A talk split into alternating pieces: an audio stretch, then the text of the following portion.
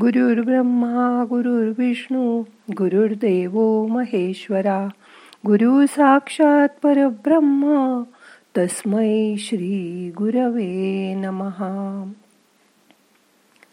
काल आपण बघितलं की प्रत्येक गोष्टीला सुरुवात व शेवट असतो. जसा जन्म होतो तसाच मृत्यूही येतो. तसंच आपण करत असलेल्या प्रत्येक कर्माला फळही असतंच. कसं? ते बघूया आजच्या ध्यानात. मग करूया ध्यान. ताठ बसा पाठ मान खांदे सैल करा शरीर शिथिल करा हाताची ध्यान मुद्रा करा हात मांडीवर ठेवा मन शांत करा डोळे अलगद मिटा मोठा श्वास घ्या सोडा.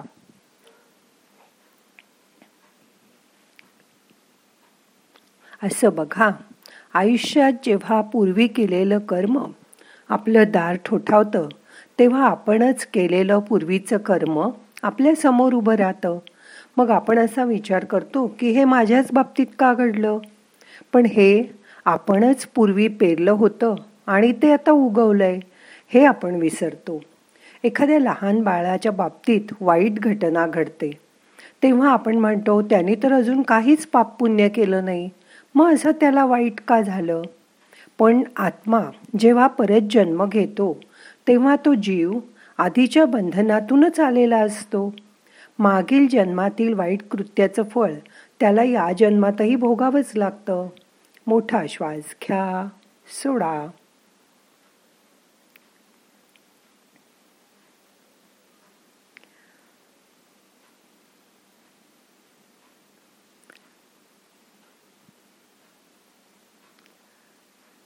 जेव्हा आपल्याला कळतं की कर्म आपणच केलेलं आहे तेव्हा दुसऱ्याला दोष देणं बंद होतं. या जन्मात जे मिळालं आहे पण ह्या जन्मात जे पापपुण्य आपण करतो आहोत ते महत्त्वाचं असतं. ईश्वराचा हा हिशोब जन्मोजन्मी नील होईपर्यंत चालू असतो. या जन्मात केलेल्या कर्माचं फळ खरं तर या जन्मातच भोगून संपवावं लागतं. त्यासाठी आपण कायिक वाचिक मानसिक असं कर्म करत असतो. चांगलं कर्म केलं की चांगलं फळ. वाईट कर्म केलं की वाईट फळ हे ठरलेलंच असतं. म्हणून हळूहळू आपल्याला निष्काम कर्म करायला शिकायचं आहे. आता आपण खूपदा बघतो वाईट वागणारी माणसं सुखात आनंदात दिसतात. पण चांगली वागणारी माणसं गरीब दुःखात दिसतात. असं का? असा मनात प्रश्न येतो. कारण त्यांचं मागच्या जन्मातील कर्म ही ह्या जन्मात ती भोगत असतात. मोठा श्वास घ्या. शांत बसा. लक्षात वळवा. लॉ ऑफ कर्मा तो आपल्याला असं सांगतो की प्रत्येक कर्माच्या वेळी ते कर्म ईश्वराशी जो मग कर्म करूनही ते विसरून जा. घाबरू नका. एकदा एकाच्या शेतामध्ये एक घोडा आला. त्याचा शेजारचा दुसरा म्हणाला छान झालं तुला घोडा मिळाला. पण शेजारी त्याचा मत्सर करू लागले. एक दिवस तो घोडा निघून गेला. त्यांना बरंच वाटलं. ते त्याला म्हणाले की गेला तुझा घोडा. तो म्हटला जाऊ दे ईश्वराची इच्छा. मला काही फरक पडत नाही. पण तो घोडा गेला आणि दुसऱ्या दिवशी परत आला. परत येताना दहा घोडे घेऊन आला. तरी ह्या माणसाला काही फरक पडला नाही. शेजारची माणसं मात्र म्हणू लागली आता हा श्रीमंत झाला याला दहा दहा घोडे मिळाले. पण त्याच्या वागण्यात काडीचाही बदल झाला नाही. तो म्हणाला ती ईश्वराची इच्छा. त्याचा मुलगा एकदा घोडेस्वारी करत होता. तर एका घोड्यावरून तो पडला. त्या मुलाला प्लॅस्टर घालायला लागलं पाय मोडला. पुढे नंतर लढाई सुरू झाली. राजांनी सांगितलं की सर्व तरुण लोकांनी सैन्यात सामील व्हा. सगळ्यांची मुलं सैन्यात सामील व्हायला गेली.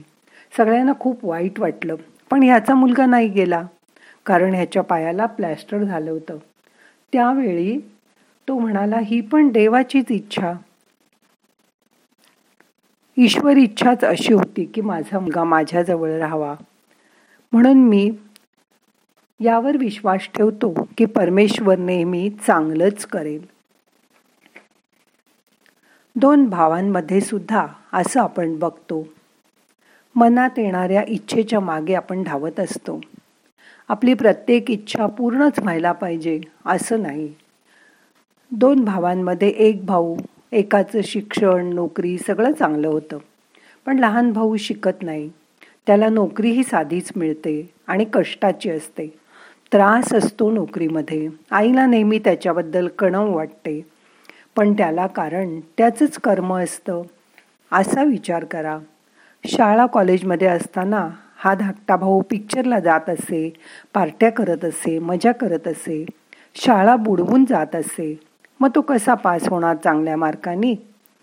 या उलट मोठा भाऊ चांगला अभ्यास करून रोज देवळात दर्शनाला जात असे. आपल्या मनातील इच्छा पूर्ण करण्यामागे आपण सतत धावत असतो. यात आपल्या मनाला शरीराला आनंद आणि सुख मिळतं. पण आता यापुढे आपण आपल्या आत्म्याला कसं सुख मिळेल हे बघायला हवं. फक्त शरीर सुखासाठी कर्म करू नका. प्रत्यक्षात असं वागणं आपल्याला जमलं की झालं. अर्जुन गीतेत कृष्णाला म्हणतो मन चंचल आहे त्याला कसं वश करू? तेव्हा कृष्ण त्याला सांगतो हे अवघड आहे पण अशक्य नाही. त्यासाठी तू ज्ञान मिळव आणि आध्यात्मिक ज्ञानाच्या कुऱ्हाडीने मनावर घाव घाल. मगच तुला ते साधेल आणि मन आपोआप शांत होईल. तुम्ही हे मनामध्ये आलेल्या विचारांना बाजूला करा आणि शांत बसा.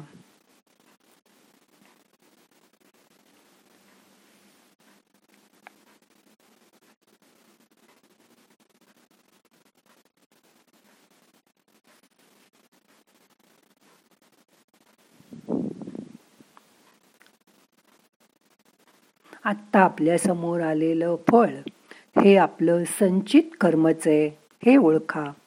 आपण प्रारब्ध भोगत असतो.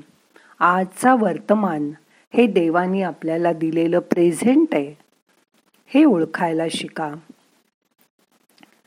मनाला आवर घाला. ते सतत इच्छांच्या मागे इकडे तिकडे धावत असतं.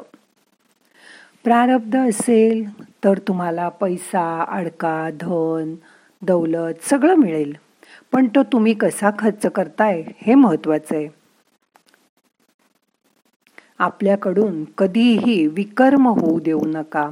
विकर्म म्हणजे वाईट कर्म. पाप दारू रेस खून दरोडा अशी कर्म करू नका. या उलट सकर्म करा. म्हणजे दान धर्म पूजा अर्चा हे सत्कर्म होय. पण त्याही पुढे जाऊन आता आपल्याला अकर्म करायला शिकायचंय. म्हणजे कर्म केल्यावर त्यातून फळाची अपेक्षा ठेवायची नाही. प्रत्येक वेळी कर्म करताना आधी आपल्या मनात ते कर्म होतं. मग ते वाणीमध्ये येतं आणि नंतर तशी कृती आपल्या हातून होते. म्हणून प्रत्येक कर्म करण्याआधी त्याची जबाबदारी घ्या. अकर्म करण्याकडे कल ठेवा. त्यासाठी लक्षात ठेवा जे पेराल तेच उगवेल. तुमचंच कर्म तुमच्याकडे परत येत असतं.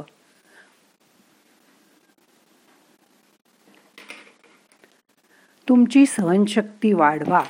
म्हणजे तुमच्यासमोर असलेला दुःखाचा डोंगर सुद्धा तुम्ही पार करू शकाल कारण तो तुम्हाला मोहरीच्या दाण्या एवढा लहान वाटेल. नम्र व्हा काळजी करू नका घाबरू नका. ईश्वर सगळं बघत असतो. म्हणून नेहमी चांगलंच वागा.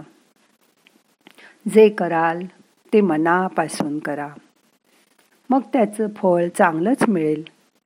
कालच माझ्या सुनेनी तिच्या वाढदिवसाच्या निमित्ताने अनाथाश्रमातील मुलांना धान्य पैसे आणि चॉकलेट्स पाठवली. स्वतःच्या आनंदात त्या मुलांना सामील करून घेतलं. मला तिचा खूप अभिमान वाटला. देव तुम्हालाही अशीच बुद्धी देऊ आणि तुमच्या हातून सतत चांगलं सत्कर्म घडत राहू. अशीच इच्छा आपण करूया. आता आपल्याला कुठलं सत्कर्म करता येईल त्याचा आपण दोन मिनटं शांत बसून विचार करूया. मन शांत करा.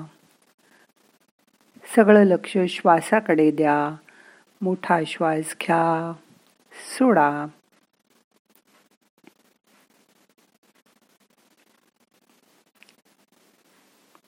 येणारा श्वास जाणारा श्वास लक्षपूर्वक बघा.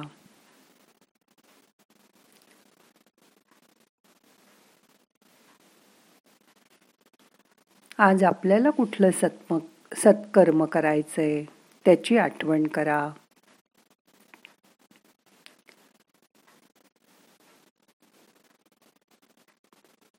हळूहळू त्याचं रूपांतर अकर्मात करा. म्हणजे ते कर्म करून ईश्वराला अर्पण करून टाका.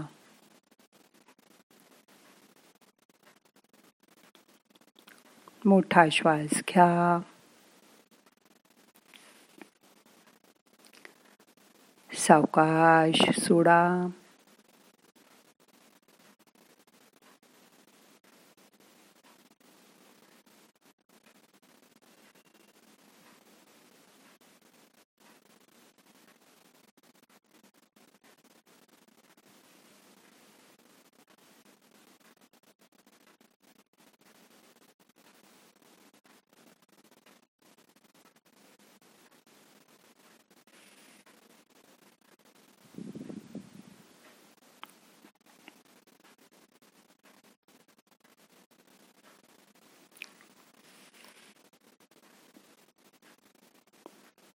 आतून शांत व्हायचा प्रयत्न करा.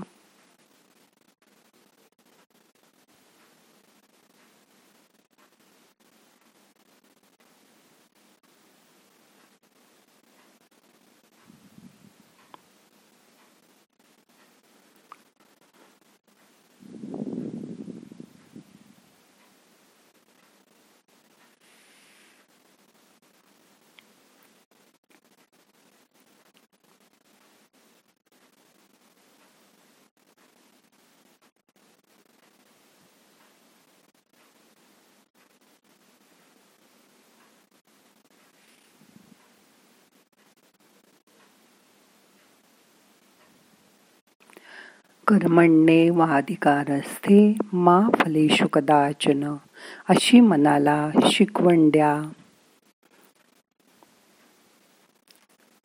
आता आपल्याला आजचं ध्यान संपवायचंय.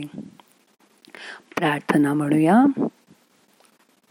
नाहम करता हरि करता हरि करता हि केवलम.